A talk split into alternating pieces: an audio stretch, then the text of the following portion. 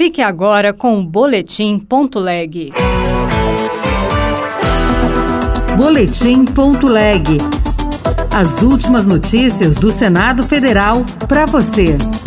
Rodrigo Pacheco é reeleito presidente do Senado com 49 votos. O presidente da casa destacou também que o país precisa estar pacificado e erradicar de vez o que chamou de polarização tóxica. Empossados 27 novos senadores. Eu sou Regina Pinheiro e este é o Boletim Ponto Leg.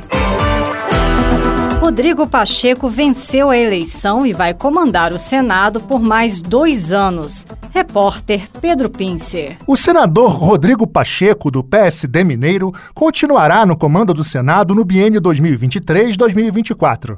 Ele venceu a eleição para presidente da Casa, realizada nesta quarta-feira, com 49 votos, ficando à frente do seu adversário Rogério Marinho, do PL Potiguar, que obteve o apoio de outros 32 parlamentares, inclusive de Eduardo Girão, do Podemos do Ceará, que também era candidato, mas desistiu da disputa durante a sessão.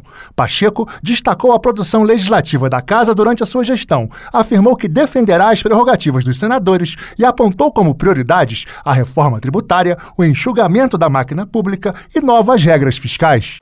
Pauta bomba, perseguição, exigências, chantagens que infelizmente o Brasil se acostumou ao longo de anos a conviver na política, isso não aconteceu definitivamente na presidência do Senado, na relação que busquei manter cooperativa com o governo federal e com os seus integrantes. O presidente da casa destacou também que o país precisa estar pacificado e erradicar de vez o que chamou de polarização tóxica. Ao presidente, cabe definir os projetos que devem ir à votação no plenário, entre outras atribuições. Rodrigo Pacheco tem 46 anos, é advogado, formado em Direito pela PUC Minas.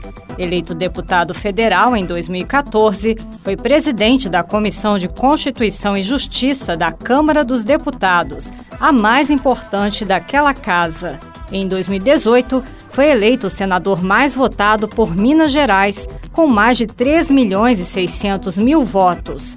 Assumiu a presidência do Senado pela primeira vez em fevereiro de 2021. Tomaram posse nesta quarta-feira 27 senadores, um terço da composição do Senado.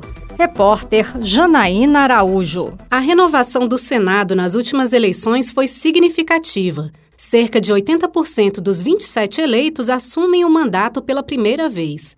Apenas cinco conseguiram a reeleição. Foi o caso do senador Otto Alencar, do PSD da Bahia.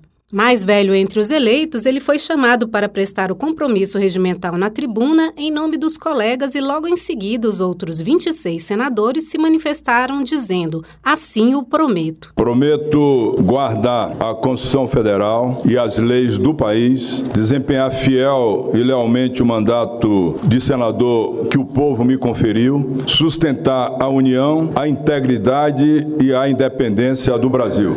E são da região Nordeste os quatro senadores que tomaram posse, mas vão se afastar porque são ministros de Estado. É o caso de Camilo Santana, do PT do Ceará, de Flávio Dino, do PSB do Maranhão, de Renan Filho, do MDB de Alagoas e de Wellington Dias, do PT do Piauí. Os suplentes dos ministros que vão assumir os mandatos no lugar dos titulares tomam posse nesta quinta-feira. As prioridades para a nova legislatura devem começar pela reforma tributária e a recuperação econômica.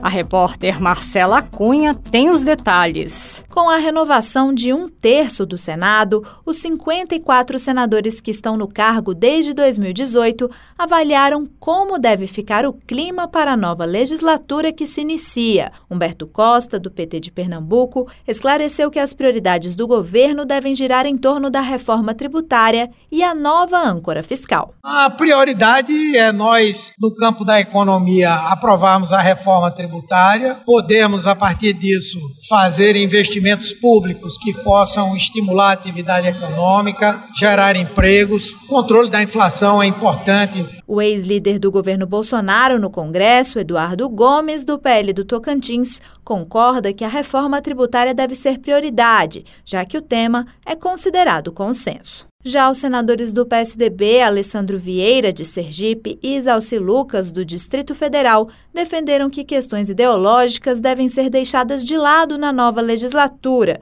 que deve ter um foco propositivo. Outras notícias estão disponíveis em senado.leg.br barra rádio. Você ouviu Boletim.leg. Notícias do Senado Federal.